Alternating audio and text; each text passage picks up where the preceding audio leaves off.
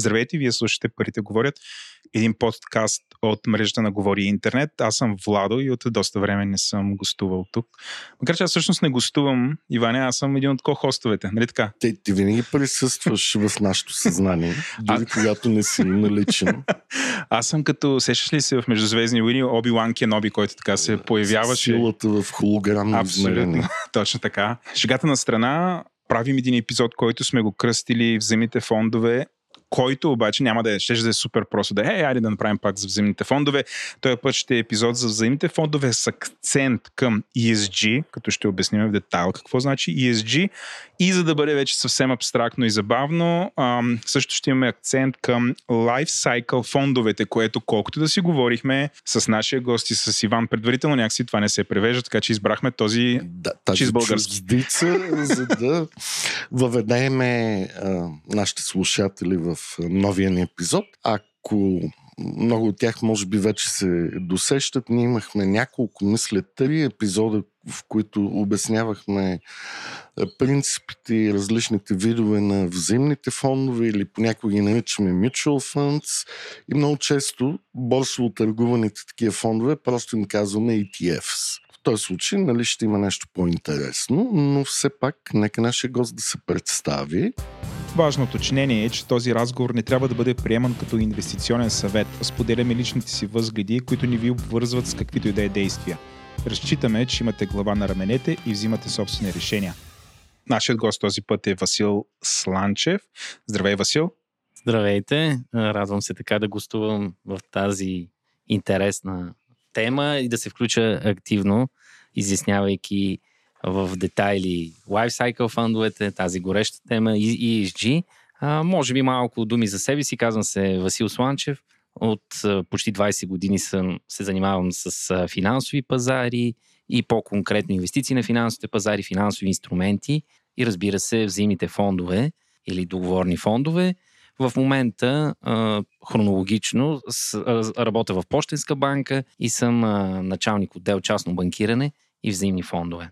Разкажи ни малко за опита ти последните години, какво си учил, въобще някакви интересни факти, свързани с опита ти, който е нали, по темата на епизода. Благодаря. Така, замислики се наистина извън чисто професионалното ми развитие и за обучението, взаимните фондове са ми тема, която следа активно повече от 10 години.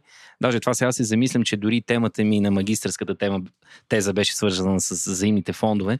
Така че това е нещо, което доста активно следя дори повече от 10 години. А, едно на ръка с глобалните тенденции и конкретно какво се случва в България. Тази индустрия определено така изживява един бум. А, дори в, в рамките на тази година сме свидетели на доста добри, както се казва, и ръстове на активите, представяне на фондовете. Да, да, това е и основната причина да имаме нов епизод по тази тема, защото въпреки първоначалния уплах от COVID пандемията, който се случи миналата година, март и април месец, всъщност капиталовите пазари много по-бързо излязоха от кризата, отколкото самата реална економика. И е много важно нашите слушатели и по принцип всички хора, които имат възможност, да знаят как да инвестират и може би най-правилният начин, когато нямаш възглед дали да си купиш една компания или друга компания, е просто да участваш на пазара през фонд, който е взаимен, договорен или ETF или под някаква друга форма, където се диверсифицира риска. Но аз искам да попитам Васил, какви а, по-интересни фондове а, вашия отдел и вашата банка предлага, за да видим извън чисто тези, които са индексни или а, секторни фондове, какво друго хората биха могли да наблюдават и да си помислят за техния портфел. Да, благодаря така, Иване, за насочващия въпрос. А, да, за да влеземе малко по-в детайли в спецификите на взаимните фондове, които Почтенска банка дистрибутира, ние предлагаме на нашата клиентска база люксембургски фондове, така ги класифицираме като люксембургски, тъй като са регистрирани в Люксембург и са, спазват всичките европейски директиви, свързани с взаимните или договорните фондове, които най-общо наричаме колективни инвестиционни схеми. В момента ние имаме регистрирани за предлагане в България около 20 фонда. Така, основен акцент както си говорихме и преди нашия разговор, ще бъде върху а, по-актуалните ни фондове, които в крайна сметка отговарят и на актуалните световни тенденции, свързани с Lifecycle фондовете и ESG фонда. Вярвам, че всеки един от нас е чувал за ESG и в крайна сметка и новите поколения Y и Z са доста по, това е нашето наблюдение, са доста по така отворени и искат да се съблюдават добрите практики, които а, са свързани с ESG. Така че да, в този ред на мисли ESG фондовете са нещо, за което ние много залагаме. Виждаме голямата експанзия на, на, на този род инвестиции и безспорно интереса, който среща сред различната ни, така бих казал, с широк профил клиентска база. Определено в, с ESG фондовете ние залагаме за по-младите поколения и хората, които са в началото на трудовата си кариера и професионална, хора, които пътуват и са активни. Аз си позволявам сега да те прекъсна. Много ни е важно в този момент отново да, обясним, да обясним в, в подкаста какво значи ESG. Добър. И другото, което да те върна, значи ти като, окей, каза люксембургски фондове, но според мен това нали, нали, тук с колегите с Иван и Еленко се шегуваме, че аз съм тък, таксономиста, което нали, да, не, да не ме бърка аудиторията, с таксодермист. Да. а, но аз съм таксономиста на подкаста. А, разкажи все пак тия 20 фонда, мисля, ще цитирам да. коректно.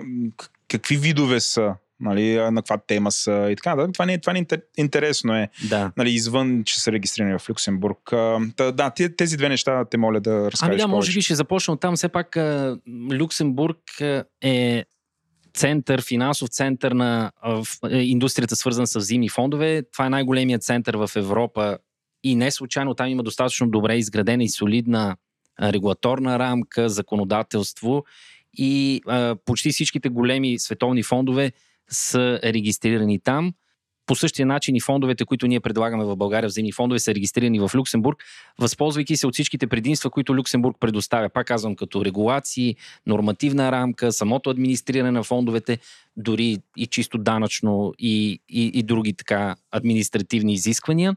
Тук, говорики си за широкия ни набор от взаимни фондове, идеята ни е да предложиме достъп на нашите клиенти до, до капиталовите и до финансовите пазари и до различните класове активи, които всеки един от а, потенциалните инвеститори би искал и проявява интерес. Било то акции, облигации, инструменти на паричния пазар или някакъв микс, т.е. комбинация между акции и облигации в крайна сметка, взимането на инвестиционни решения само по себе си не е лесно упражнение. Може би всеки един от вас се е сблъсквал с това дали да си купа днес акции на Apple, дали да си купа биткоин, дали да си купа злато, което само по себе си а, предполага доста задълбочен анализ за взимането на информирано инвестиционно решение. Това е едната страна на монетата. Другата страна на монетата е, взимайки информираното решение, а, през какъв канал или как да закупиш съответния актив. Тоест биткоина може да си го купиш, нали, видимо не може да отидеш в супермаркет и да си купиш биткоин.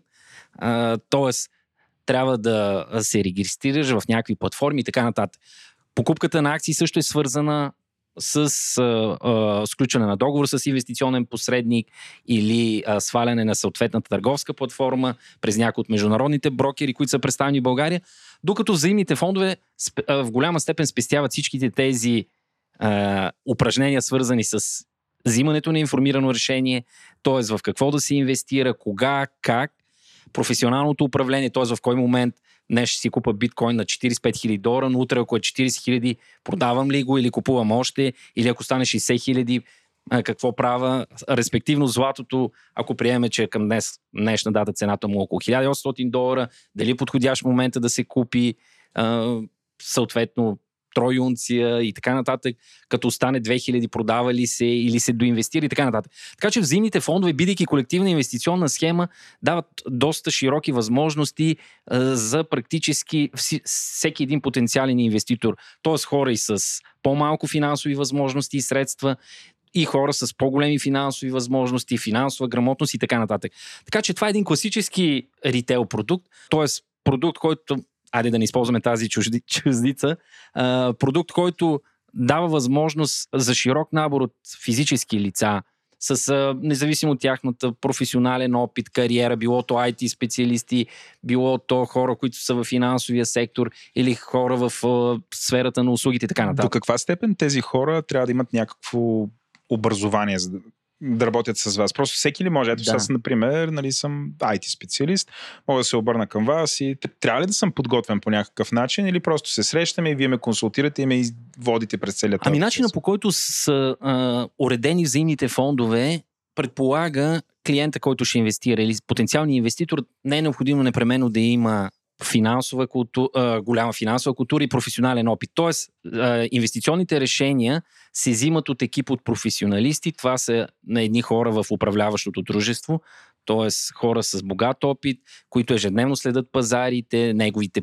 пулса на пазара, кога да се купи, кога да се продаде. Така че инвеститорите в взаимните фондове получават един готов продукт, в, зад който стои професионалното управление. Пак казвам, това професионално управление се а, така случва от портфолио менеджерите. Това са специално наети хора, които ежедневно се занимават с а, следенето на пазарните тенденции, какво предстои на пазарите, в какви активи да се инвестира и така нататък. Така че дори хора практически без никакъв финансов опит или кой знае колко широка финансова култура могат да инвестират в зимния фонд. Те получават а, професионално управление, получават максимална прозрачност на инвестициите, т.е. инвестирайки 1 лев, 100 лева или 1000 лева, те имат професионална прозрачност, еднакво се третират т.е. това, че ти ще инвестираш по-малка сума, не те прави неравнопоставен с другите инвеститори, които ще са инвестирали по-голяма сума. Т.е. дори с един лев получаваш, грубо казано, едно малко парченце от една торта. Нали? Ако така трябва да направим аналогия и да обрисуваме взаимните фондове. То това е това е- взаимността, е, нали така? Да, точно да. така взаимността. Вие споделяте и колективно, акумулирайки се средствата на повече инвеститори, те се насочват в финансови инструменти. Било то в България, било то в Чили, по-развитите финансови пазари, Штатите, Европа и така нататък. Точно така е. За това взаимните фондове са много привлекателни заради всички тия неща, които Васил обясни, но и същото време заради ликвидността, която те предоставят, на фона, която човек сам инвестира. А, но аз искам да се върна на една стъпка назад и все пак да обясним какво е това ESG. Защо стана толкова модерно и популярно в последната година, година и половина? Да. Ами аз тук може би ще се опитам първо малко ESG да го преведеме или поне така ще реферирам към превода, който ние сме направили за този фонд. така, най-добре звучащото и български превод е фокус социално отговорни инвестиции. Така или иначе, откривайки темата за социално отговорните инвестиции, аз също ще я доразвия и така конкретно ще насоча към една инициатива, която Организацията на Обединените нации през 2017 година стартира, когато се приеха едни 17 цели на устойчиво развитие, така че програмата носи името си 2030 година. Но а, това е една нова доктрина, устойчивост. Устойчивостта, най-грубо можем да го определим като процес на, под, на поддържане на растеж – посрещайки нуждите на настоящето, без да се прави компромис с възможността на бъдещите поколения да задоволят своите нужди или потребности. Можем така да го обобщиме в едни три пъта печалба, популация или планета. Разбира се, това не е една популистка тема, а съвсем така релевантно е пътят към бъдещето и всеки един от нас ежедневно може би си задава въпроса, крайна сметка пребивавайки ние днес в настоящето, дали не застрашаваме бъдещето, дали по някакъв начин а, това бъдеще не може да, да се материализира в някаква по-положителна а, така, форма, било то за околната среда, а, за обществото около нас. Климатичните промени безспорно е нещо, което а, засяга всеки един от нас и в крайна сметка и по-младите поколения – така и институционалните изисквания и напредък на технологиите изискват такива отговорни инвестиции и продукти. Именно това е фокусът на този а, взаимен фонд. Не случайно ние го изнесохме като лайф мотив, защото идеята на този фонд е да спазва принципите за отговорни а, инвестиции и фокуса му е върху социално отговорни инвестиции. Това е един така може би да доразвия още малко темата, е един инвестиционен процес, който се отнася за рисковете за околната среда, социалните рискове и рисковете свързани с управлението. Анализите на социално отговорните фактори обогатяват инвестиционния процес. И за да бъда малко по-конкретен, може би така съвсем редно е да споменеме в какви първо активи не би следвало да инвестира фонда. Тоест в финансови активи, било то акции облигации на компании, свързани с производството на оръжие, с производството на, на алкохол или дистрибуцията, производството на цигари, производството безспорно на тези фо, фосил, т.е. въглища и е, в крайна сметка за тези големите замърси, петрол и така нататък. И разбира се, в противовес на това в какво отворен да инвестира фонд и в какво средствата на нашите инвеститори индиректно се насочват. Това са а, компании с насоченост към зелена енергия, а, компании, които се грижат за, а, така, имат социални каузи. А, в крайна сметка а, те се грижат, освен за социалното, за обществото като цяло, им спазват и добрите практики при, за корпоративно управление. Но безспорно, а, компании с а, зелена енергия, можем така да изнесеме като най-водещи и а, с основен фокус. Може би тук ще обърна внимание последно преди така да, а, да се насочиме към другите ни теми за дискусия. Фонда не инвестира директно в активи, т.е. акции, облигации на такива компании, а, а инвестира през други колективни инвестиционни схеми, било то ETF или взаимни фондове, това си има своето обяснение. В крайна сметка, през ETF-ите и, и взаимните фондове се по, така позволява достъп до по-специфични м- географски насочени пазари и, и по-добро оптимизиране на разходите, свързани с транзакциите и покупката на такива активи. Добре. А за нашата аудитория, моля да се пробвам да направя едно обобщение и ти да ми кажеш дали правилно разбирам какво е ESG. ESG е методология преди всичко, която оценява до каква степен една компания е зелена, докато оперира прави бизнес, а, до каква степен компанията има някаква отговорност към обществото и, и има добри практики спрямо обществото. Нали? social. А, и другото, което е начина по който компанията се управлява, нали, така наречения corporate governance. Това са тези три фактора, които се взимат в предвид, така че компанията да бъде оценена. Тоест, по тази методология тя може да получи някакъв, да го речем, рейтинг или оценка, до каква степен покрива определени изисквания. Ако компанията има добър такъв рейтинг, тя има шанс да попадне в портфолиото на вашия фонд.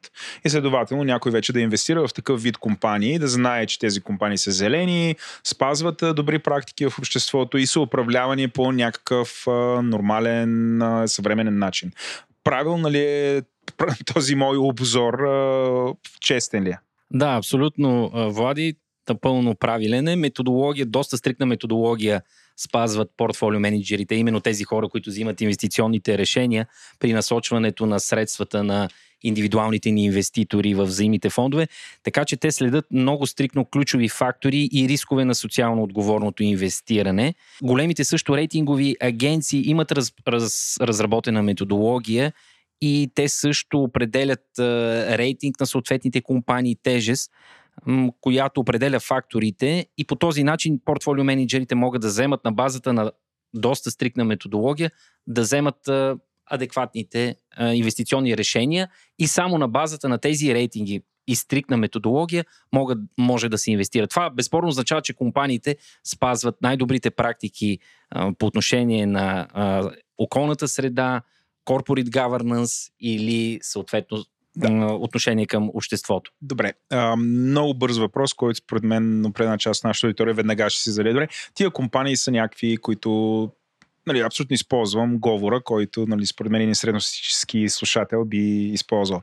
Хубаво, това са някакви зелени компании, които са много социално отговорни и се управляват а, по плен начин. Това всъщност обаче не ги ли прави лоша инвестиция, защото те са тромави, скъпи, бавни, мислят твърде много и така нататък. Как, как би отговорил на една такава критика въобще на методологията ESG, нали, всъщност това не е ли а, нали, ако някой може би си мисли, ами това всъщност не е ли някой се чувства добре, че просто инвестира в компании, някакси не знам, не толкова като бизнеса, защото това не е гаранция, че бизнес на тия компания е добър, ами по-скоро да се чувства сейф, като съвестта му да е чиста. Да, хубав, хубав въпрос. Може би аз малко ще доразвия отговора му, че със сигурност идеята в, за инвестициите в взаимните фондове е те да бъдат с дългосрочна насоченост.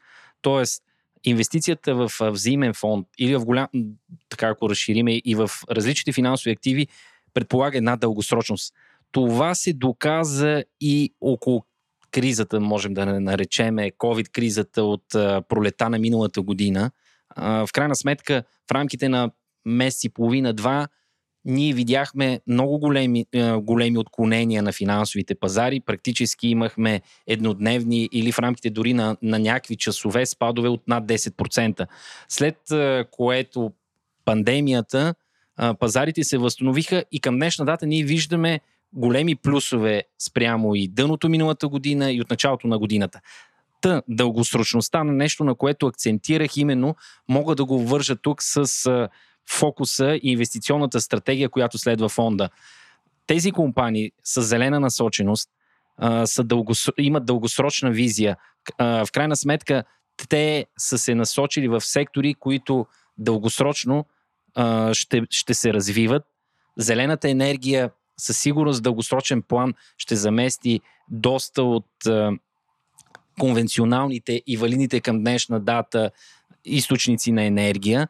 Така че от една страна това много добре се връзва с а, дългосрочните инвестиции, дългосрочните инвестиционни намерения, които ние стимулираме в нашите инвеститори, с компаниите, в които индиректно ще се инвестира, които също ще имат дългосрочна насоченост. Така че, Владо, връщайки се на твоя въпрос, ти си частично прав, но фондовете с фокус върху социално отговорните инвестиции дългосрочно ще дадат възможност на, на инвеститорите да постигнат една по-висока възвръщаемост, именно защото компаниите с насоченост към зелена енергия, и това се доказва исторически, ако погледнем, показаха сериозни ръстове, към този тип компании се насочват все повече средства и почти няма голям и водещ международен компании с, за инвестиции в а, фондове, които да не насочват средства към такъв род компании.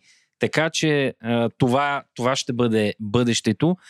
Тук, може би, последно бих искал да отворя и една вратичка, така или иначе а, да доизясним и темата за взаимните фондове.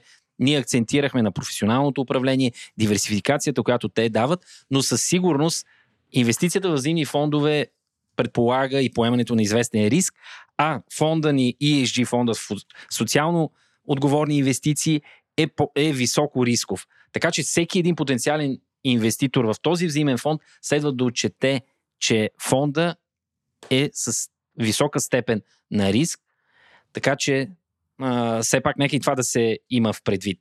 Да, напълно съм съгласен, че много хора си мислеха, че инвестициите в зелени или социално отговорни компании са някакъв хайп на момента и след това ще изчезнат като... Не самите компании ще изчезнат този тренд, но в същото време и особено заради COVID-кризата по някакъв начин, се насочиха огромни инвестиции в тези сектори и в крайна сметка след 10 години, може би, а даже и след 5, ще перформанса и печалбата на тези компании ще бъде завидна на фона на компаниите, които занимават с традиционни горива или бизнес модела им не съответства на общоприятите социални норми, които силно се развиват и през социалните мрежи по някакъв начин, или тяхното корпоративно управление е мухлясало, застояло в е, кабинети с дъбова ламперия и тъмни завеси. А аз все пак искам да мина малко по-прагматично по темата. Васко, доколкото разбирам, е и лидер на отдела за частно банкиране, което по някакъв начин навява мисълта, че клиентите на Васил трябва да са някакви богати хора или хора с някакво бляскаво финансово бъдеще, за да може да имат достъп до тия неща. Аз искам да те питам, Васко, какви са какви клиенти могат да имат достъп до вашите фондове и специално до тия нови фондове, които вие предлагате? Тоест, на какви критерии трябва да отговарят? Трябва ли да имат невъзможно големи спестени пари по депозити? Или може да са хора, които имат бизнес или работят и може да отделят по-малко от техните пари. И на каква възвръщаемост? Тоест, да, какво биха очаквали? Аз, аз съм такъв. Да, естествено, но то това е, нали знаеш. Не. Да видим какво ще каже. Смисъл. Доста така да. интересен въпрос. Благодаря, Иване. А, голямото предимство и на фондовете е това, че позволява едно на ръка широк набор от инвеститори а, да влезат, но и сумите, с които може да се стартира инвестиция в взимен фонд, при нас конкретно е минимална. Тя може да бъде от порядъка и на 1 лев, 1 евро или 1 долар, по никакъв начин не искам така да се създаде, да, да, да привлечеме няколко хиляди такива клиента с толкова малка инвестиция, но прага ни за първоначална инвестиция в взаимните фондове е минимален. Следващи и последващи инвестиции също няма минимален праг. Така че това безспорно е едно голямо предимство, ако трябва да сложим на тази везна взаимните фондове с инвестиция директно на финансовите пазари, било то в акции или облигации. Тоест, хипотетично покупката на една акция на Apple днеска би ти струвала 130 долара, плюс някакви комисионни, или биткоин да си купиш един ще ти струва няколко десетки хиляди долара, но в взаимния фонд може да инвестираш дори и с 1 лев, 10 лева, евро или долара. От друга страна, нещото, което в Пощенска банка доста дългосрочно и целенасочено развиваме през последните години и така, минавайки през ограмотяване на нашите клиенти и така разширяване на тяхната финансова култура, е именно дългосрочното инвестиране и дългосрочното инвестиране регулярно. Тоест, клиенти наши, с, които могат да заделят регулярно по 50 лева или 25 евро долара ежемесечно, това автоматично им се отдържа от заплатата и те инвестират регулярно на финансовите пазари. В крайна сметка, това създава една финансова култура, финансова дисциплина и със сигурност ние искаме нашите клиенти да имат добро финансово планиране и а, през зимните фондове да имат достъп едно на ръка до най-актуалните тенденции, една от които ние разгледахме подробно с фокус върху социално отговорните инвестиции, така и върху другите ни взимни фондове, които имат инвестиционна насоченост или следват някаква инвестиционна стратегия, която е достъпна и максимално широко представена на сайта ни. Така че да обобща, инвестицията в взаимните фондове не предполага наличие на големи спестявания, голям свободен ресурс. Може да се инвестира с взаимен фонд, както казахме, дори с 1 лев, евро или долар.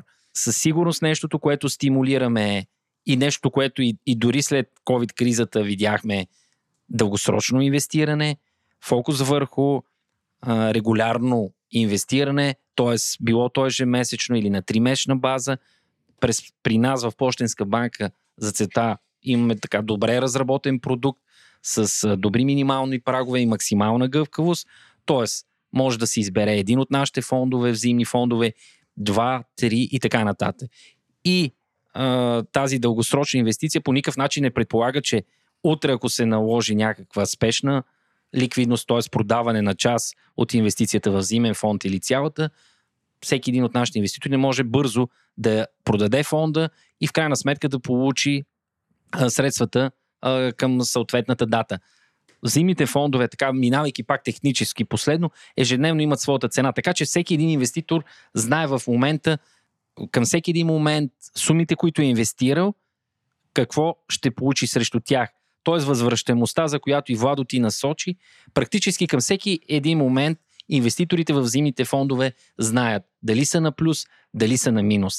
И а, така, говорейки си за рисковете, все пак, а, бидейки така социално отговорна институция, а, максимално прозрачна пред своите инвеститори, партньори. Взаимните фондове, както казахме, носят своите рискове.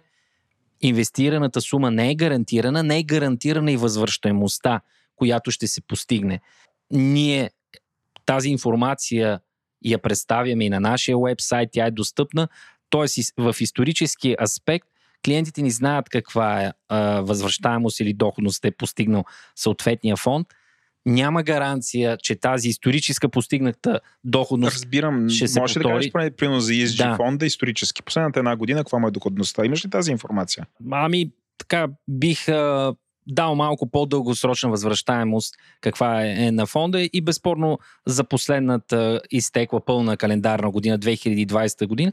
Тоест за 5 годишен период, ако погледнем исторически представянето на фонда в долари, тъй като основните инвестиции на този фонд са в долари, за това ще дам доходността на, на класа в а, долари е 24,29% кумулативно, за 3 години 17,8%, само за 2020 година е малко над 12%.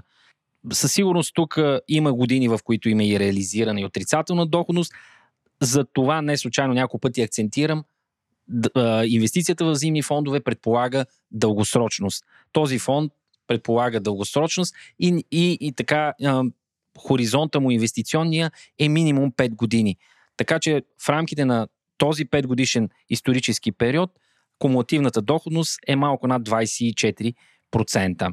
Да, и това естествено няма гаранция, че за следващите да. пет ще е така. Тя може да е по-ниска или по-висока. Абсолютно, да. Няма никаква гарантирана доходност, както споменахме, и постигната историческа доходност не е гаранция, че в рамките на следващия 5 годишен, 3 годишен или едногодишен период ще бъде постигната такава доходност. А, Васко, аз искам да те попитам все пак хората, които ни слушат, къде може да прочитат повече за тия 20 ваши фонда, да се ориентират Да. и да получат тази информация, защото ние няма как звуково да изговорим всички данни, ще ни отнеме няколко дни. А, цялата информация, свързана с а, взаимните фондове, които ние дистрибутираме, достъпна през а, уебсайта на Пощенска банка. Има специална секция взаимни фондове, в която е качена цялата необходима информация. Информацията, която и регулаторно се изисква да бъде предоставена на потенциалните или съществуващите инвеститори е доста широка. Но конкретно за всеки един фонд потенциалният ни или съществуващия инвеститор може да види цената за съответния ден, реализираната доходност от началото на годината, промяната спрямо вчера и регулаторните документи, които съпътстват взаимните фондове. Ключова информация, съответните отчети. Може ли да види компаниите, в които фонда инвестира? Абсолютно. Или да кажем топ 10 е, компании, в които инвестира? Да, абсолютно на 3-месечна база на нашия вебсайт ние публикуваме отчетите на фонда, в които е предоставена подробна информация, свързана с инвестиционната цел на фонда, неговия профил и основна информация, кой го управлява фонда, какви са нетните активи. Безспорно, показателите или така наречените рискови, е, рискови риск метрикс, респективно кои са водещите 5 или 10 инвестиции в фонда, постигнатата историческа доходност от началото на годината за една, 3, 5 а, години назад, безспорно кога е стартиран фонда. И нещо, което също е много важно, на, на вебсайта ни е достъпен и проспекта на фондовете. Това е един документ, който нормативно се изисква и в който в всякакви детайли е предоставена информация а, за вза- взаимния фонд, кой го управлява, как го управлява, рисковете, които съпъсват инвестицията в взаимен фонд. А, така че цялата налична информация ни е достъпна на, на вебсайта на Пощенска банка. Информация за взаимните ни фондове е достъпна и през уебсайта на Люксембургското дружество, което управлява тези взаимните фондове, Eurobank Fund Management Company. Така че този род информация е налична и безспорно, тъй като комуникацията с нашите клиенти се случва през клоновата мрежа на Пощенска банка, в клоновете на банката тази информация може да бъде предоставена на хартия за, на всеки един наш потенциален. Предполагам, Или че също- повечето наши слушатели биха искали през вебсайт Да. или друг начин. Все пак нека да бъдем и ние зелени, да, да, да, да, така да, е. едно дърво да спасиме, както се казва, така че електронно Добре. тази информация А, има. да, аз искам да те питам пак, е, пак зачеквам въпроса за частното банкиране и размера на инвестициите. Ти много добре обясни, че не е необходимо хората да са хипербогати или да имат ужасно много пари, за да инвестират в такива фондове или да станат ваши клиенти. А, и, и тук искам да, да отидем към темата за това така нареченото инвестиране съобразно жизнения цикъл, life, lifestyle funds и lifestyle investing. Тоест, какво това носи на инвеститорите и защо е важно за тях да, да се опитат да разберат тази тема и как, как ще им помогне в семейното планиране и тяхното финансово бъдеще. Да, благодаря. Със сигурност Lifecycle фондовете е нещо, което е другата така гореща тема, свързана с взаимните фондове. Една актуална тенденция, която през нашето управляващо дружество ние правиме достъпна за местните българските инвеститори. Lifecycle фондовете исторически са тръгнали от така най-развития пазар на финансови активи и инструменти Штатите.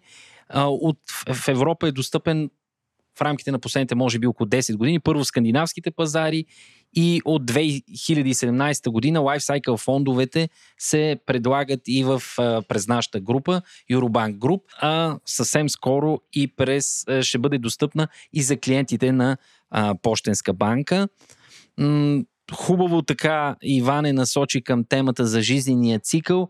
Това, което се наблюдава исторически, в крайна сметка всеки един човек промени жизнения си цикъл. Ако преди 20 или 30 години а, на нашата възраст хората вече може би са били, грубо казано, и дядовци, в крайна сметка вече на около 40 години хората раждат първо дете, създават семейство и така нататък. Така че а, много по-комплициран става жизненият цикъл, през който минава съвременният човек. А, първо образование, кариера, семейство и така нататък. За това е необходимо, а, в крайна сметка, минавайки през този жизнен цикъл и да може да се посрещнат максимално адекватно, ефективно и ефикасно потребностите, които те предполагат, е необходимо хората да имат финансово планиране. Тоест, така за да го обрисуваме, а, предстои сватба. Тоест, това предполага заделянето на някакъв ресурс. Може би вече толкова не се женат хората в днешно време, но искат... То си е събитие. Дали То си е жените или не, има То си е- купон. Ма то покупка- си е бизнес начинание, между другото се оказва. Аз, да. Да, покупка на жилище също, Да. нали? В крайна сметка. Фандрейзинг проект. Exactly. Да, колкото и да са, е, да са достъпни кредитите и покупката на жилище вече, все пак това предполага да имате и някакви заделени средства. Или утре децата искаме да, да ходят да учат в някой елитен колеж. Това също предполага от, от, в крайна сметка от детето като се роди на една годинка или малко по-късно да започва това да се планира финансово планиране, съответно родителите да започнат да заделят средства, за да могат да посрещнат тази а, немалка инвестиция. Та, да се върна отново на Lifecycle фондовете. Lifecycle фондовете, ми- минавайки през тенденциите, фондовете, които ние сме регистрирали за дистрибуция в България и Lifecycle фондовете са обвързани с някакъв крайен срок. Конкретно, фондовете, които ние ще представиме, ще бъдат с срок 32 година, което предполага, ако сега сме 21, те имат срок 11 години. Тоест, Lifecycle фондовете най-общо можем да ги обрисуваме като инвестиране съобразено с възрастта на всеки един потенциален инвеститор. Тъй като пред всеки един инвеститор потенциален така са налични различни потребности. Ако трябва да ги обобщиме, в крайна сметка човека минава през различни жизнени цикли, но в най-общия случай той сключва брак, раждат му се деца, тези деца се изучават и той се пенсионира или се отте- оттегля от активна дейност. На всеки един от тези цикли в житейски а, са необходими средства, за да може да, да задели, за да може да финансира образованието на децата си, да има средства, които да му осигурят достойно а, оттегляне от активна а, дейност, т.е. било то под формата на пенсия или някаква рента. Така че, за да бъда малко по-конкретен, А, ако днес един наш инвеститор е 20 годишен. Пред него предстоят, грубо казано, тези 4 по-важни цикъла в живота. Така че той, започвайки да инвестира днес, трябва да може да посрещне а, необходимостта от създаване на семейство, раждане на деца, така, обучаването на тези деца и, са, и респективно отделянето. В този ред на мисли, стартирайки с една инвестиции, заделики днес той е от порядъка на 50 или 100 лева, той ще знае след 10, 15 или 20 години какви средства ще бъдат акумулирани. И акумулирането на тези средства и дългосрочното им заделяне и планиране ще му позволи да посрещне тези потребности. Така че този тип lifecycle фондове именно на това наблягат. Ако ти си 20 годишен и пред тебе предстои дълъг път до пенсиониране, се предполага, че ти първоначално ще целиш и ще очакваш средствата, които заделяш, да нарастват. Тоест, да бъдат инвестирани в малко по-рискови инструменти, които да позволят дългосрочен растеж на тези средства. Тоест, заделяйки 50 лева днес, те след 10, 15 или 20 години а, да бъдат с нарастване средно от порядъка на 3, 5, а защо не и малко повече процента. И именно така е структуриран портфейла на Lifecycle фондовете, в първоначалния етап инвестициите са предимно в високорискови а, финансови инструменти, акции, процентното съотношение между основните класове активи, акции и облигации в първоначалния етап е 80 към 20. С напредването възрастта на този тип инвеститор, ставайки той на 25 години или на 30, дела на акциите започва поетапно да намалява за сметка на увеличаването на дела на облигациите. Тоест следва се респективно така наречения glide path, т.е. жизненият цикъл на човека променяйки се, това автоматично променя и съотношението между акции и облигации. Това инвестиционно решение не се взима от инвеститора в взаимните фондове, то се случва абсолютно автоматично и се взима от портфолио менеджерите. Тоест, ако първоначално съотношението е 80 на 20, на един етап съотношението става 70 на 30, 60 на 40, компонентата в облигации се увеличава за сметка на акциите с напредването на възрастта и с наближаването на крайния срок, в който този тип lifecycle фонд ще падежира, така да го наречеме. Можем да направим така една не лоша аналогия с пенсионните фондове, които всеки един от нас а, има така наречените задължително а, втория стълб на пенсионното осигуряване. Е доста така препоръчително. Да, ние заделяме, е, грубо казано, е, е, ежемесечно едни средства, с идеята тези акумулирани средства да ни осигурят една. Говориш за това, което даваме на държавата. Да, това, да, което даваме. Тук не даваме на държавата, тези средства се инвестират на финансовите пазари и дългосрочното им инвестиране позволява нарастването им, така че в момента, в който тези акумулирани средства ще бъдат потребни за нещо по-голямо, те да са се увеличили и да дадат възможност, дет се казва, твоето дете да се обучава в по-добър университет, да, да сключите една по-помпозна сватба или респективно пенсията, която ще получавате под формата на рента, добре да допълни останалите ви форми на така, един Без... въпрос, веднага, нали, защото аз, аз имам дъщ, дъщеря на 13 години. Да. Тя а, в момента не мога, колкото да се напълвам, не мога да си я представя като инвеститор. Нали, не я приемам като инвеститор, може би и вие не я приемате като инвеститор. А, тя в момента основно се занимава да инвестира времето си, да слуша BTS, което е корейска поп група. Как гледам Иван, който може да, би не модна знае. Е, но не модна си... ли е? Не си. И може би да снима тиктоци. А, да, доста активна в тикток, да. А, нали, това, това е нейното.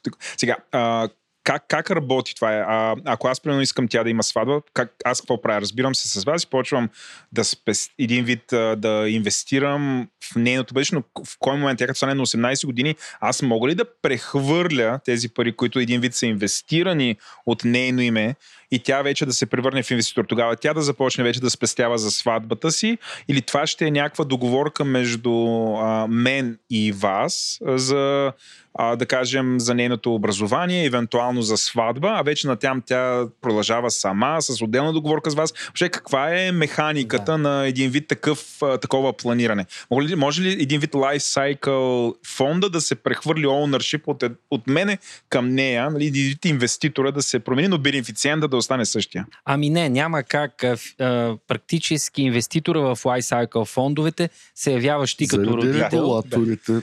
Така че в, на, при настъпване на нейно пълнолетие няма как автоматично а, взаимния фонд, който ти си инвестирал или акумулираните средства по него да се прехвърлят а, на дъщеря ти, т.е. тя да стане собственик на тези. Да, индиректно ти си пределно наясно, че тези средства са заделени с цел нейното образование или някакви други така по-големи потребности, но няма как да ги прехвърлиш. В зимния фонд ти си се водиш титуляр, т.е.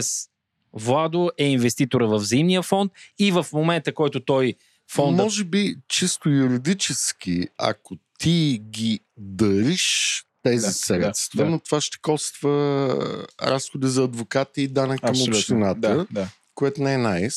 Не. Затова е много по-добре точно в този момент ти да си продадеш фонда и да. Да. да купиш абсолютно същия фонд, но вече от нейно име Да, да. по някакъв начин. Но нали, това има много голяма проблематика, която не е решена от регулаторите и особено в Европа, да не говоря за България, да. Когато тези неща за семейното финансово планиране и наследствата не са, как да кажа, толкова адекватни, не са били на съзнанието на политиците, за да ги решат с адекватни регулации. Да, но, но със сигурност при настъпване на пълнолетие на твоята дъщеря, тя съвсем спокойно може със средствата, които ти си заделил да се направи една първоначална инвестиция и след това регулярно средствата да се заделят от нейно име, грубо казано и за нейна сметка, т.е. средствата, които са се натрупали за, за нейното образование или някакви други не- по-големи нейни потребности, да почнат регулярно да се инвестират. Така че в крайна сметка тя може да сключи тогава и да инвестира в Lifecycle фонд по-дългосрочен, ако приемеме, че тя след 5 години ще бъде на 18, за нея по-удачно би било да инвестира в фонд с падеж 2052 година. Тоест, практически тя 20, 20 или 25 години, колкото и да звучи дългосрочно, ще заделя и ще, ще спестява едни средства. Това ще осигури нарастване дългосрочно на тези средства. Пак казваме, без да бъде гарантирана процента възвръщаемост или главницата, но, но, в, но в крайна сметка това ще подобри нейната финансова дисциплина, тя ще заделя едни средства и ще знае, че дългосрочно тези средства ще, ще ти позволят да посрещне някакви по-големи потребности. Затова м- отново да акцентирам, Lifecycle фондовете имат конкретна крайна дата. Фондовете, които ние ще предложиме на местните е, българските инвеститори ще бъдат с падеж 32, 37 и 42 година. Тоест, днес, 21 година, нашите инвеститори ще могат да участват в зимен фонд с крайен срок 32, 37 или 42 година. И а, както споменахме, авто, автоматично а, през срока на съществуване на фонда ще се променя пропорцията между инвестиции в акции и облигации, именно с презумцията, че при стартирането на фонда, при равни други условия, инвеститорите ще искат да дългосрочно да постигнат нарастване. За да се осигури това нарастване, ще има по-голяма инвестиция в акции. След това във времето, с напредването на възрастта на инвеститора и, срок, и, и приближавайки крайния срок на фонда, компонентата в акции ще намалява за сметка на увеличаване на компонентата в облигации, за да може при приближаване на крайната дата на падеж на фонда, почти 100% от него ще бъде в облигации или някакви лик- ликвидни А инструменти. защо? Защо? Да, а, защото, защото нали, това, предполагам, вие си Иван, това си го разбирате, ама за, за какво се прави това? Защото трябва да е на, накрая да е облигация или не ликвидни? А Защото, Владо, тогава ти ще искаш да вземеш кеш. И Ще ако искам, да. И ако в този момент ти си 100% в акции и случайно пазара... Вартолен в акции. Да. И случайно пазара, както беше март, април месец миналата Мгм. година в COVID криза, ти акции са спаднали с 30%, ти няма си много щастлив. Ще бъда... Това е слаба дума. Ще ходиш да чукаш на вратата на твоя фонд да, менеджер да, и да кажеш да, къде да, са ми парите. да, да. Ако към момента, когато вече постепенно сменеш по-волатилните инструменти, т.е. ти инструменти, които цената им се мести по-бързо, към по-неволатилни инструменти, т.е. към датата, когато бихте потребвали тия пари, ти вече горе-долу ще знаеш каква е сумата и тя няма да зависи от някакво моментно събитие. Това е смисъла на тия фондове и затова те имат някаква относително крайна дата. Прав ли съм в моите разсъждения, че всъщност волатилните инструменти са част от микса, за да може по някакъв начин, понеже те са в ръцете на експерти, те чрез все пак волатилните имат шанс за по-висока доходност, така да се вдигне доходността в крайна сметка. Но малко по малко вие се отървавате, пък за да се гарантира тази доходност в по-дълъг хоризонт. Правилно ли са ми разсъждения? Да, Владо, абсолютно правилни са ти разсъжденията. По-високите... Владо е гений по принцип, нищо, че е IT. да. Така че, общо взето, виждаме в тебе потенциален инвеститор, в, било то в ESG или в Lifecycle фондове, тогава, когато ги стартираме, но да, към а, първоначално инвестиции са по-големи в акции, тъй като акциите, бидейки по-волатилни, респективно по-рискови, дългосрочно исторически носят по-висока възвръщаемост. Така че това дългосрочно ще осигури нарастване на капитала, който ще се задели, а, но, както и Иван спомена, към датата на, на наближаване на падежа на фонда, компонентата в акции наближава именно с презумцията, че те са по-рискови. В момента, в който тия средства ще трябват, тогава пазарите може да са на минус и респективно кеширането им, т.е. осребряването на инвестициите в тези акции, могат да донесат дори някакви загуби. Така че, да, инвестирайки първоначално в акции, предполага в дългосрочен план постигане на по-висока възвръщаемост. Между другото, нали, нищо лошо не искам да кажа за пенсионните фондове, но подобни стратегии са много по-ефтини, отколкото да инвестираш в пенсионен фонд, защото той е регулиран по съвсем друг начин. И по същество много хора в развитите държави не разчитат изцяло на пенсионната система, а на собствени спестявания в, да ги наречем, финансови инструменти, акции, облигации и така нататък. Предполагам за бъдеще и в криптовалути, когато те да имат не само за тези събития, като женитба, деца, развод, образование, смърт, с извинение, но дори за собствената си сигурност, когато не работите, не получават доход от работодател или някаква бизнес или социална организация. Тоест това винаги е добра идея и на това е посветен нашия подкаст, да имаш финансова независимост от основната ти дейност.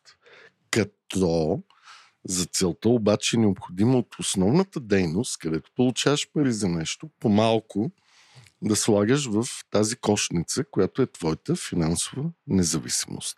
А, да, може би аз тук само бих искал да а, допълня, давайки акцент на, на финансовата дисциплина и грамотност, но много важно и нещо, на което ние ежедневно наблягаме в комуникацията си с нашите клиенти, е те ясно да осъзнават отговорността си за финансово планиране. Добре, може би не в най-големите детайли, да познават различните альтернативи, които са достъпни на пазара. А със сигурност нашата финансова система в България е добре развита и възможностите за дългосрочно спестяване, планиране са, са широки.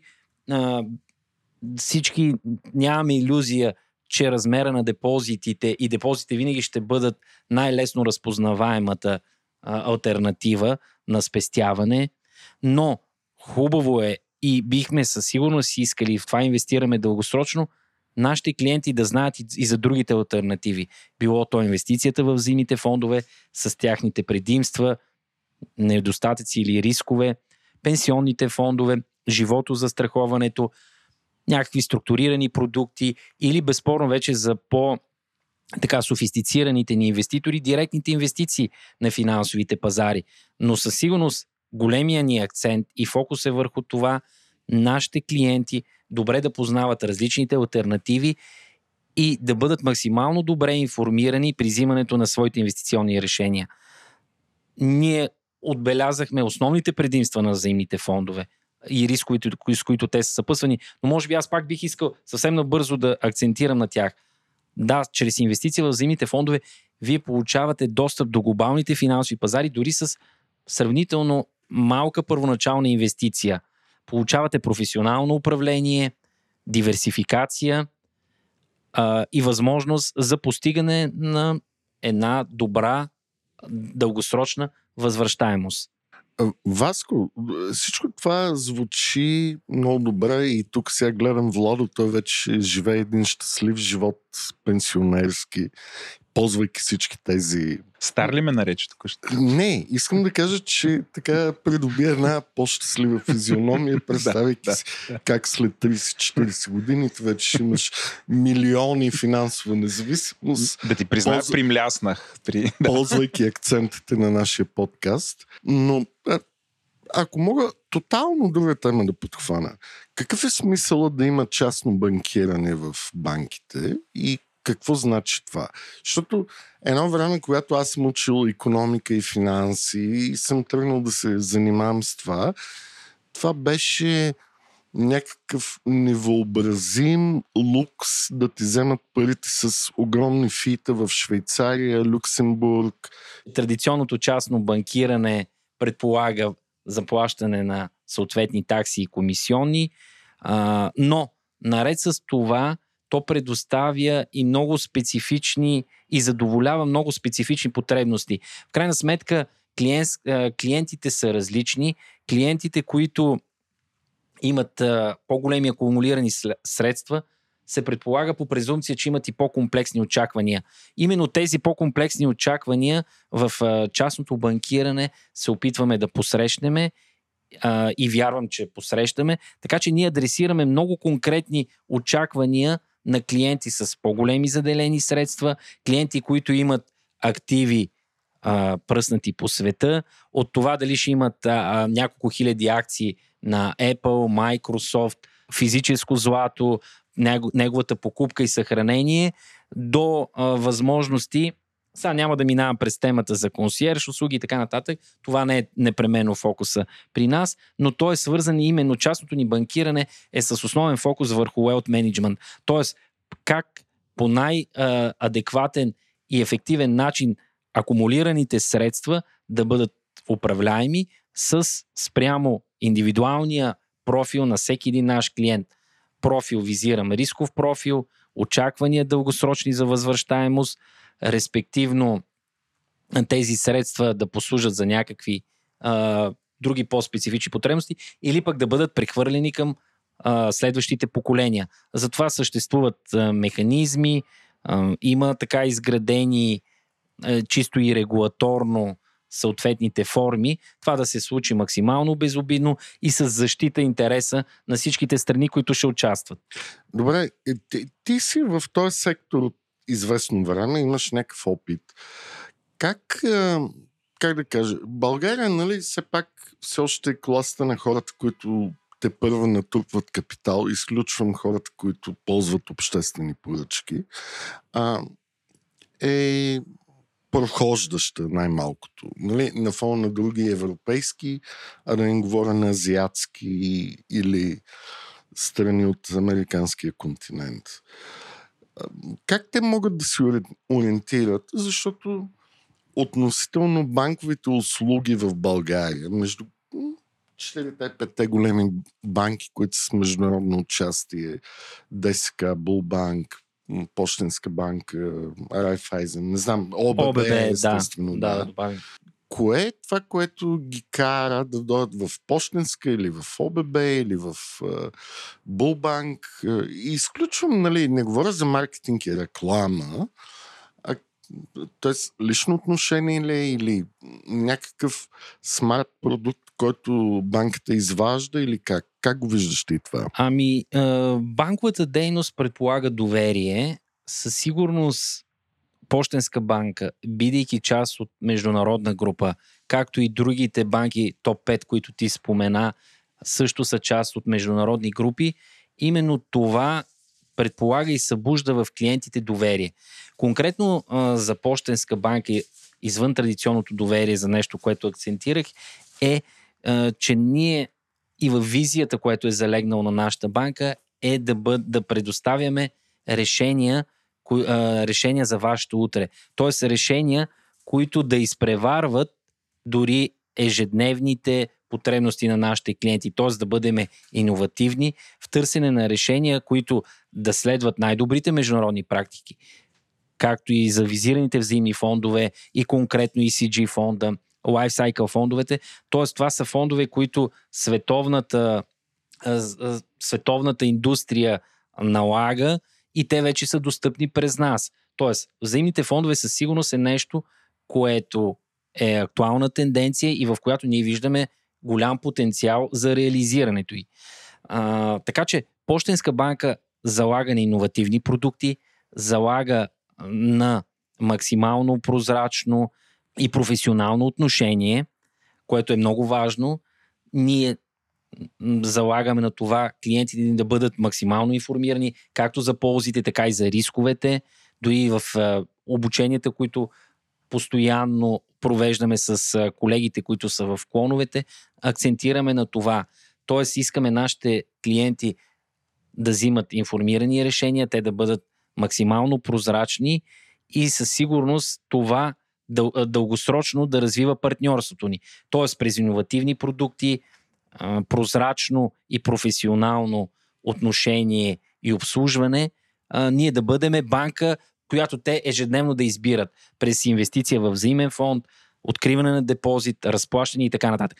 Само тук може би исках да, да, да, така да добавя и нещо по отношение на пазара а, за взаимни фондове.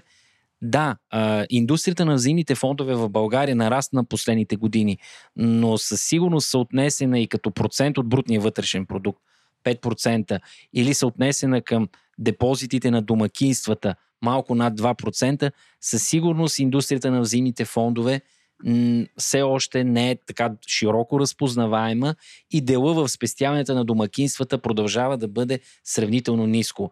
Затова а, ние искаме млади, активни хора, хора, които могат да получават и било той по-високи или по-низки заплати, да започнат да заделят средства, да ги инвестират в взаимните фондове, което дългосрочно да им позволи да акумулират а, съответно по-високи суми, да получат чрез взаимните фондове и достъп до международните а, капиталови пазари. Защото, както споменахме, покупката, директната инвестиция в акции предполага по-големи суми, предполага по-задълбочен анализ, допълнителни такси за покупка, след това и за съхранение. Това именно взаимните фондове спесяват и опосредстват процеса за покупка на такива финансови активи, дори на по-екзотични пазари, в по-екзотични финансови инструменти.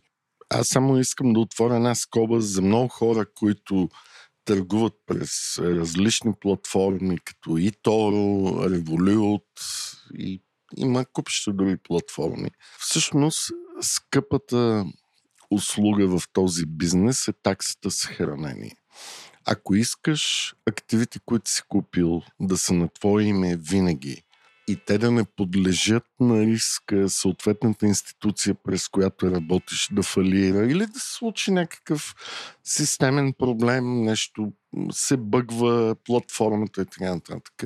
Всеки човек трябва да си плаща такса съхранение, което е в съответни централни депозитари. Много хора, особено когато инвестират с малки пари, в конкретни акции, говоря в случай, или в ETF-и, не си дават сметка, че т.е. те гледат как ще им е най-ефтино. Да, защото аз ако дам 1000 лева за да купя някаква акция, с идеята да я продам след 3 дни, тази такса хранение не ми е важна. Мене не ме интересува, мен ме интересува движението на цената. Но когато правиш собствен план за инвестиции, персонален, който да ти носи независимост, всъщност ти искаш твоите активи да се държат от трети, абсолютно respectable институции, без значение откъде си ги купил. А и по възможност в Штатите или в Европа, а не в България. И това нещо е скъпо. Да, много хора казват, сега това с криптовалутите се решава по съвсем друг начин, но все пак сега говорим за нормалния инвестиционен свят и таксата съхранение, което иначе е къстъди услугата, е нещо, което е много скъпо, но всъщност гарантира, че ти активи винаги са твои, без значение какво се случва с абсолютно всички институции по веригата, докато купиш тази акция между София и борсата в Нью Йорк, те винаги са твои, ако ти си плащаш тая такса и искаш независим къстъди. Да, и аз тук категорично подкрепям и това също е предимство на фондовете, които Точно така. И, и това исках да кажа аз, че всъщност mutual фондовете го решават този въпрос много по-лесно, отколкото аз ако си купя една акция на една компания през, да кажем, Interactive Brokers. През Interactive Brokers, да.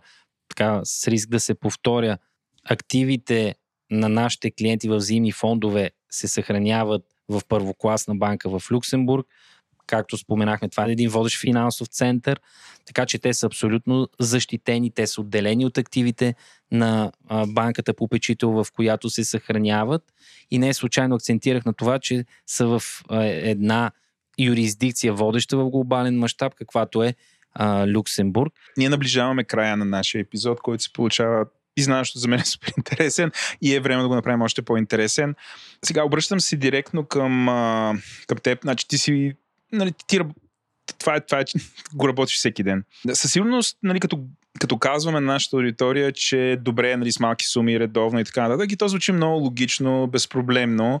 И хората някакси според мен, поне аз така разсъждавах дълго време, аз си представях как в края на месеца ми остават едни пари, да кажем 300 лева, 500 лева и тия пари ги взимам и ги вкарвам в един взаимен фонд. Ам, интересуваме да разкажеш някакви стратегии, които всъщност казват на хората как да ги намерят тия, тия 500 лева. Защото а, стратегията, при която беше ми останат ни 500 лева и аз ще ги вкарам тогава в фонд, много често не работи, защото просто те не остават, хората ги харчат. Може би не трябва да чакаш края на месеца. Точно така, но аз, нали, а, аз съм успешно адаптирал се към, към намирането на тия пари. Дали другата стратегия е да изкараш толкова много, че не ти пука и винаги да имаш ни 500 лева, което не винаги е резултатно. Да. Ти какво съветваш хората, които да. потребяват този продукт при вас? Ами, с цел да изолираме, как се казва, тези индивидуални въжделения на всеки един потенциален инвеститор, а затова процесът е автом, а, автоматизиран. Сключването на такава регулярна инвестиция – се автоматизира и на посочената и избрана от инвеститора в зимния фонд дата,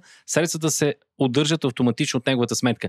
Именно с тази презумпция да се изолира възможността аз днес имам, ще направя инвестиция, утре нямам и така нататък. Посочвате си по свободно избрана дата, получавате заплата началото на месеца или края, казвате, ето искам на трето, на пето или на 23-то число да правя регулярна инвестиция в избрани от мене взаимен фонд. Така че средствата ви автоматично се удържат от а, разплащателната сметка, която имате в банката и това предотвратява както се казва, възможността тези средства да ги изхарчите за нещо друго хубаво. Та, тая сума нали? може ли да е различна всеки месец? Или трябва да е винаги 500 лева и ами, супер уморени от тия 500 Да, това е хубав въпрос. А, заради това регулярната ни инвестиция сме заложили толкова нисък прак от 50 лева 25 евро. Нали, считаме, че това е сума, която много широка база от клиентската ни база може да задели регулярно.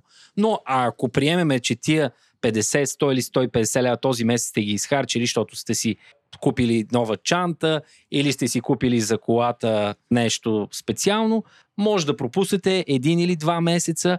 В крайна сметка на третия месец ето, Регулярната инвестиция се подобява. също са инвестиции, нали? Да, т.е. това са ни инвестиции във вашето добро състояние на духа, удовлетвореност или може да купите подарък на вашето гадже, приятелка или така нататък. Но регулярната инвестиция не се прекратяват, ако има някакви неотложни потребности, този месец не можете да заделите, или пък нещо голямо трябва да купите и отново не може да заделите тези средства, един или два месеца регулярният инвестиционен план не се прекратява, практически ще имате някакви пропуснати а, вноски, но това по никакъв начин не компрометира продукта. В крайна сметка инвестицията си ви е налична, вие след а, датите, които сте пропуснали, автома, автоматично средствата почват да ви се отдържат отново. Когато е необходимо, можете и да я прекратите, да кажете, вижте, аз тук вече натрупах толкова много, забогатях, така че дай да взема да, да, да изхарча. Можете да изтеглите част от инвестицията или цялата. И другото, което нещо наистина е ценно на такъв тип продукт е, може да кажете, виж, днеска ми хареса инвестиционна стратегия, свързана с инвестиции на Америк... в щатски акции. Ама днеска тия акции вече не ме кефат, грубо казано. Искам да инвестирам в европейски акции или искам да инвестирам само в ESG фонда. Лесно и с, как се казва, минимално административно и документални изисквания, можете да конвертирате от избрания фонд в друг или можете спокойно да добавите втори, трети или неограничен. Тоест хората не са должни да спазват една стратегия за винаги, а могат да я променят. Да. Вие препор... консултирате ли ги или... Не, не, не предоставям инвестиционна консултация, т.е. инвестиционното решение си взима а, изцяло Регулациите, от, Владо. от клиента. Това е за 17 път тия Но пак казвам, може, ако прецените, искам 20 стратегии, регулярно можете да инвестирате в тези 20 стратегии, утре искам 10, да прекратите някой от тях, да конвертирате от една стратегия в друга. Това е абсолютно индивидуално решение. Безспорно трябва да се спазва изискването за минимална месечна вноска от 50 лева, 25 евро или долара. Така че това ни е минималното изискване. Пак казвам, автоматично те се отдържат от посочена сметка, т.е. нямате ангажимент. От друга страна пък това ви възпрепятства да ги изхарчите средствата Трябва за ли да друго. си получавам заплатата, примерно, при вас? Или това не е изискване? Ами добре би било, защото конкретно към днешна дата пък това ви дава едни преференции, свързани с таксата вход, която се заплаща. Ние тази тема може би не я засегнахме в рамките на дискусията, но инвестициите в зимни фондове, безспорно, ся- всяко хубаво нещо на този свят е свързано с някакви Има, Допълнителни такси, те- комисиони и така нататък. красиви фонд менеджери, портфолио Да, те менеджери, добре трябва да си получават заплатата. Да. Да, трябва да могат да, взимайки тези инвестиционни решения, а, за това да получават така подобаващо възнаграждение. Но, им, а, превеждайки си заплатата в почтенска банка, изключвайки регулярен инвестиционен план, както е наименованието на продукта при нас, или план инвест, а, сте освободен от заплащането на такса вход. Тази такса вход варира според фонд и е от порядъка на процент, процент и половина. Така кое? че Кое? а, а, при всяка една вноска, т.е. при инвестиране на 50 лева, ви се удържа еднократно такса вход от 1%, т.е. 50 стотинки. Да, някой Да. да. не се обърка с такса вход, нали? Да, на жилището или нещо. Точно така. Така че превеждайки си заплатата, пък получавате други е, преференции от е, такъв надежден и дългосрочен партньор, какъвто е банката.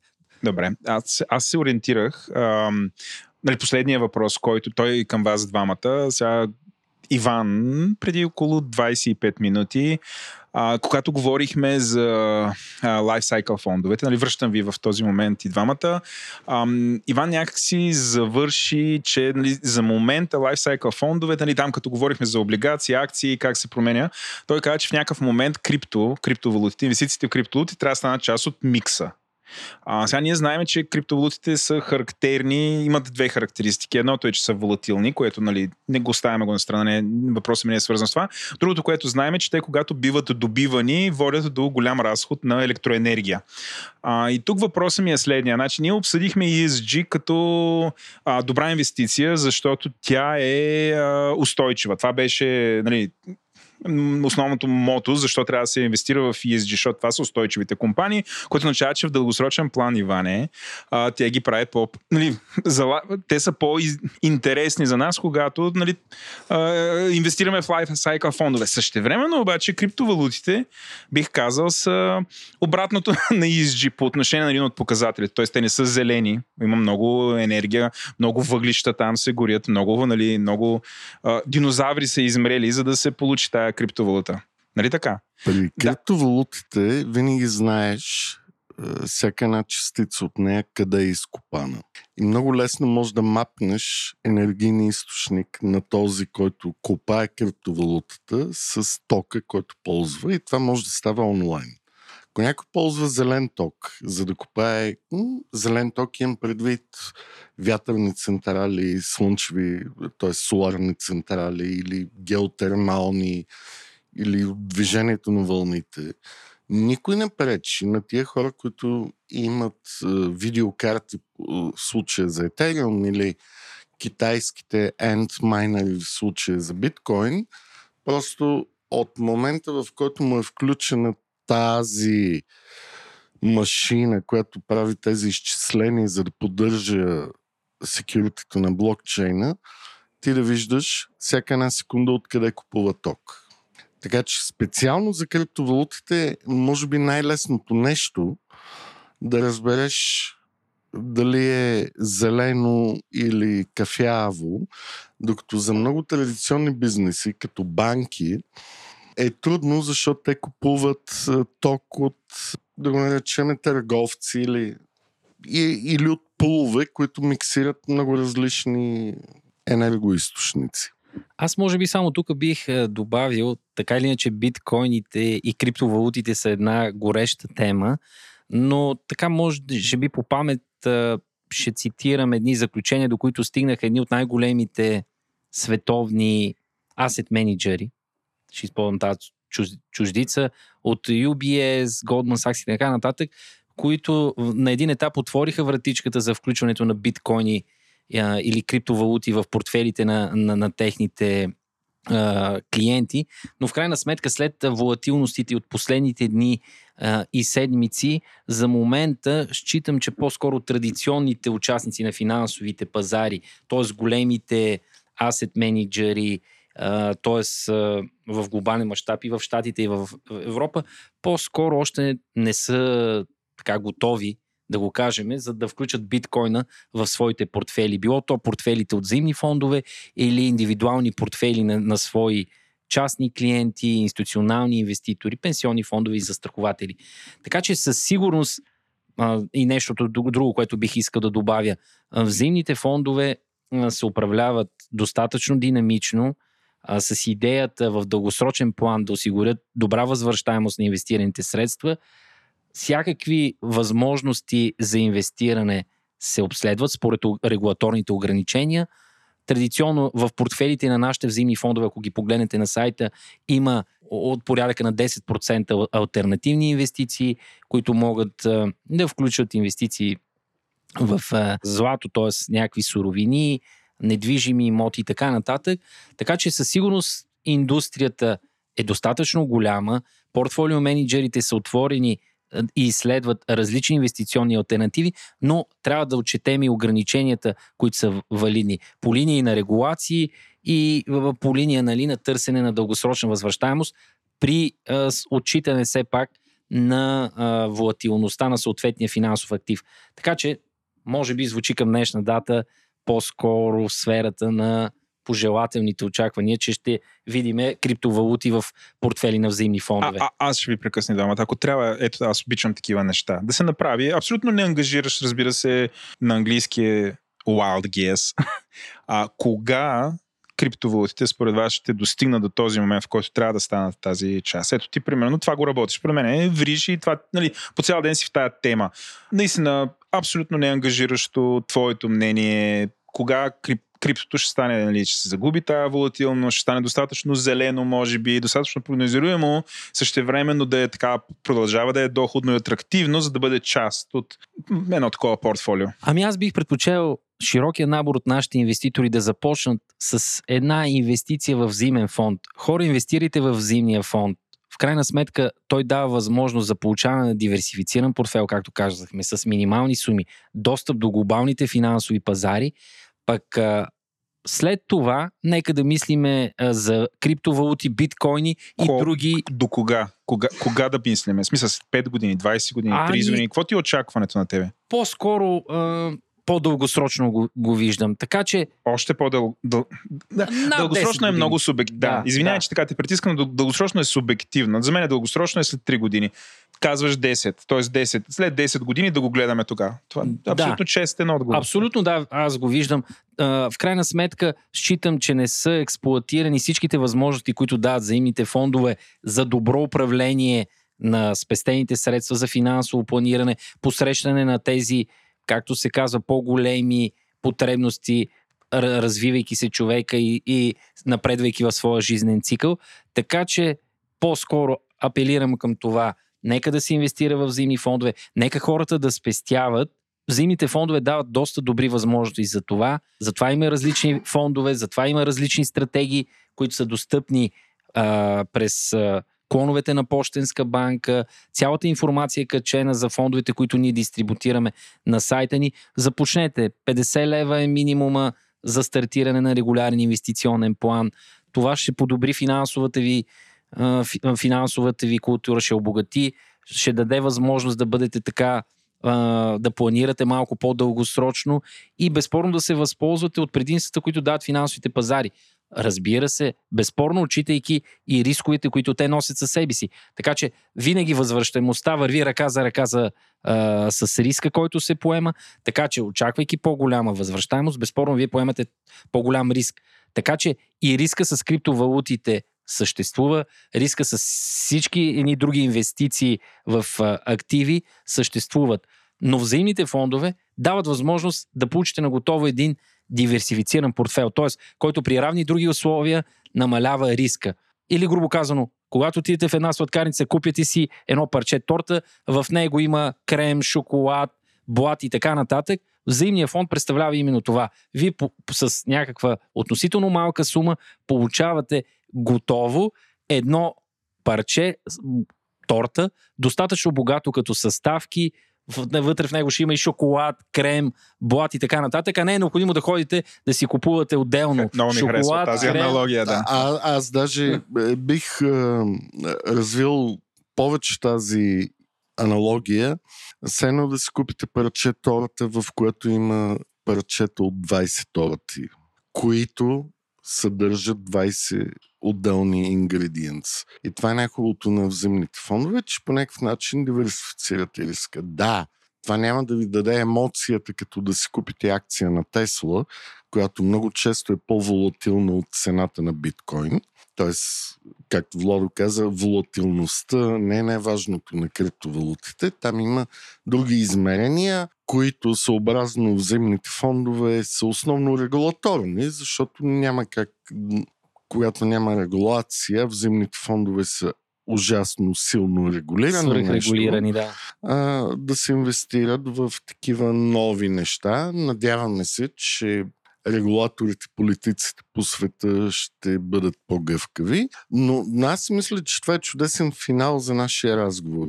Това, което Васил каза е, че много е важно по-малко и редовно да спестяваш. Но в случая не да спестяваш в банкова сметка, а в реална инвестиция в економиката и, примерно да кажем, ако ние сме в България и някъде другаде света се развива по-добре от нас и по-бързо, ние може да спестяваме там и да печелиме от интелекта и производителността на тези хора. Дали това ще е Китай, Америка или Германия или Япония, от една страна зависи от фонда, който си избираме, или пък ако ние самите имаме сантимент към някаква географска територия или някаква група хора, може да инвестираме в тях.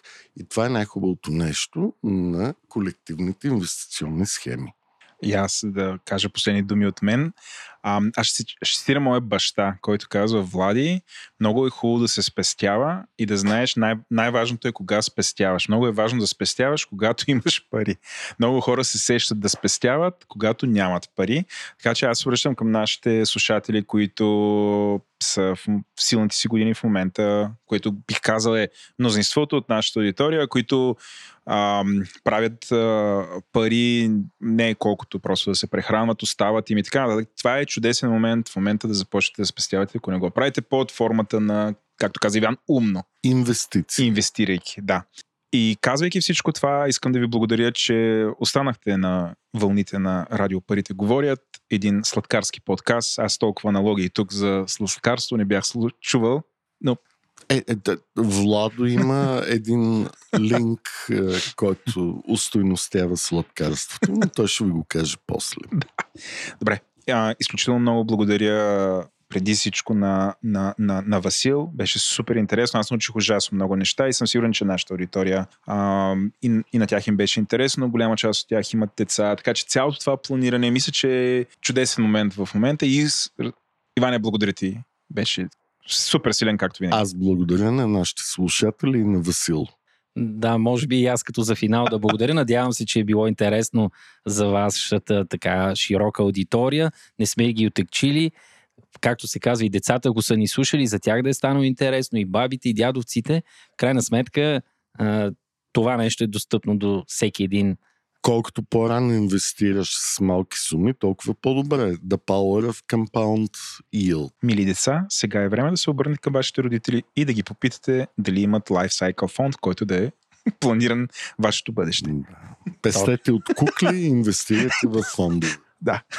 Категорично, да. Ние сме до вас. Да растем заедно. До нови срещи.